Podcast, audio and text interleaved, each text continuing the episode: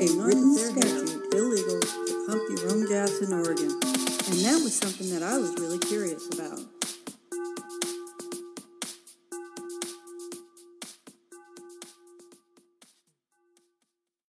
Feeding the monkey is a term that we use to describe those strange ADHD thoughts that you start to take over your concentration when you should be paying attention to something that's really important. Hello, and welcome to Feeding the Monkey. My name is Judi Chesley, and I am your host slash wanderer. Today, we are going to look at two burning questions. Number one, when did humans decide to eat eggs? And number two, why do the Scots wear tartans? So, why do people eat eggs? When did they start doing that?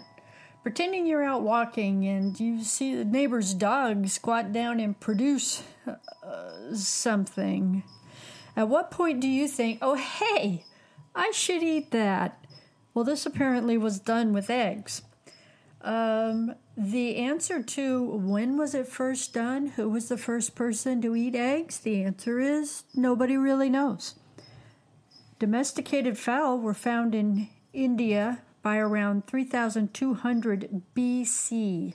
That's 3,200 years before the current era.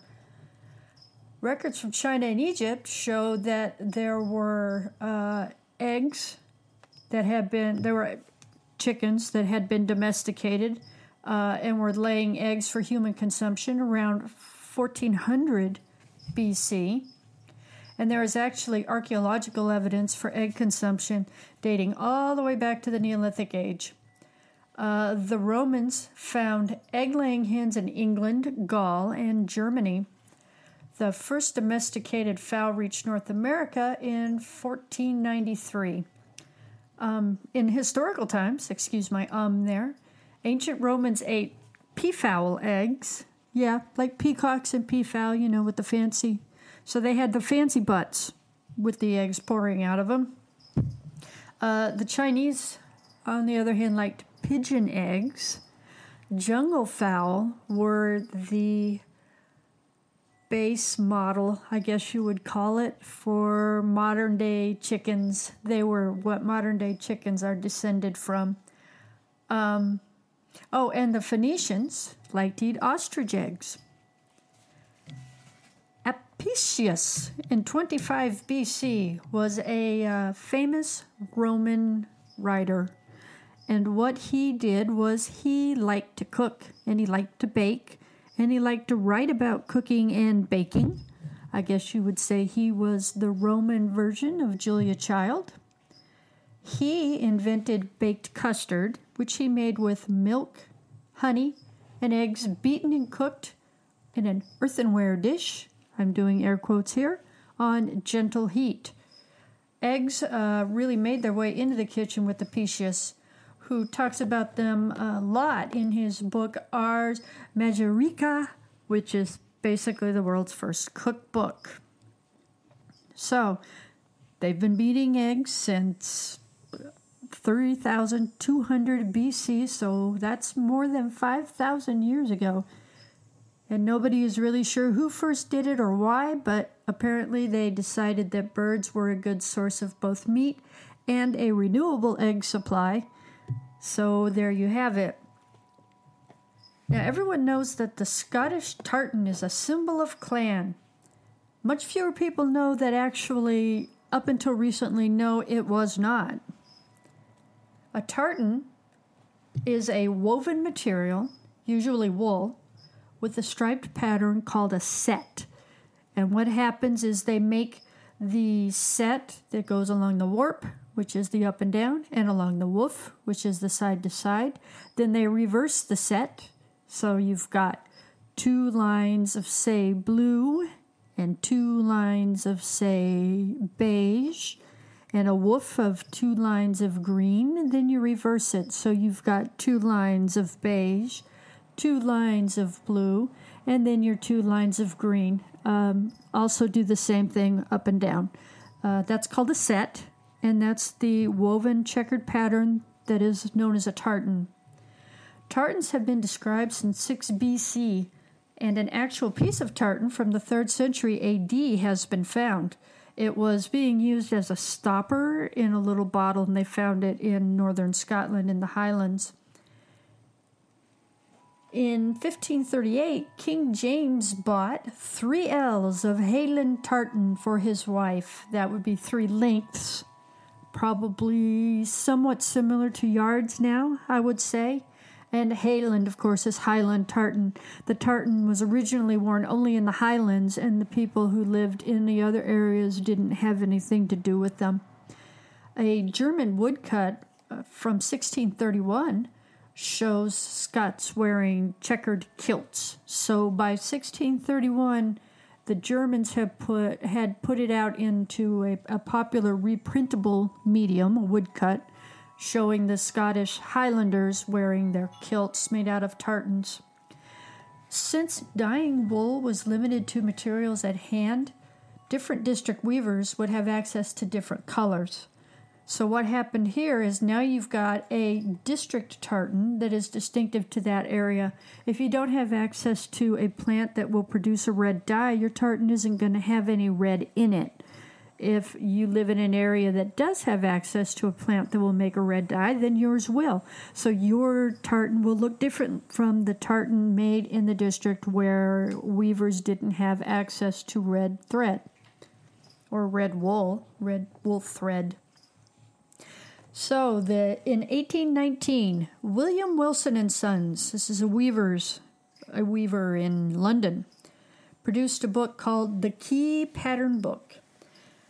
What they did in the key pattern book was they assigned different colors of tartans to different clans. But there's no indication that any of these assigned tartans related to any clan before this book. So basically, in 1819, William Wilson and Sons invented the clan designations for each individual tartan. So now that's how the McDonald's know that they're supposed to be wearing the blue and the green and the beige. Up until then, there wasn't really any clan designation for the specific tartans other than the district tartan, which was not assigned by clan but simply happened because that's where you happen to live. So you happen to have that type, sort of a of a, a coincidence, I guess we would say. Um, other famous tartans Prince Albert of Albert Hall fame, and I have no idea how many holes it takes to fill the Albert Hall. I guess it would depend on the size of the holes. I'm actually going to say one. It takes one giant hole to fill the Albert Hall. Anyway, Prince Albert of Albert Hall fame designed the Balmoral tartan. That was because he and Queen Victoria fell absolutely in love with Balmoral Castle in Scotland. They loved it and they wanted to be part of the Highlanders. The 1822 visit of King George IV to Edinburgh was when the Highland chiefs were persuaded to attend uh, these functions attired in clan tartans. So these would like be the first Highland games, we would call it. Almost overnight, tartan became popular and the families who had never before worn tartan and further probably looked down on Highlanders because they're sheep herders. They're they're not the fancy upper crust, pinky raised part of Scotland. Uh, they weren't they were well liked and well admired. However, now that the clan chiefs have been seen wearing their specifically assigned clan tartans, uh, now the tartans are popular and everybody wants to have a family tartan. This, along with Sir Walter Scott's romanticisms of tartan in his novels, aided the clan and the tartan to become synonymous. So, again, much like when do people first decide to eat eggs? Nobody really knows when the Scots first decided to start weaving checkered patterns.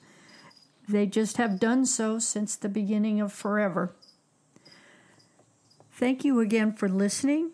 If you have an idea that you would like me to research, if you have a burning question that you really just need to know the answer to, send it to me at judy, J U D I, dot Chesley, C H E S L E Y, at gmail.com.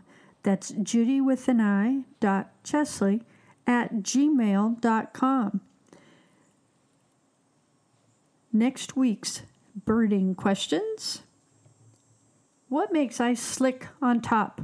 Ice is slick on top, ice sticks to the ground. It's probably a pretty easy explanation, but I don't understand why ice doesn't slide along the ground the same way that you slide along ice. What makes ice slick on top? Number two, what would happen if the sun disappeared?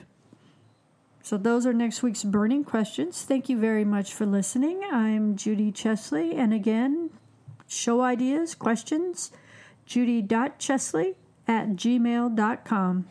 Thank you for listening.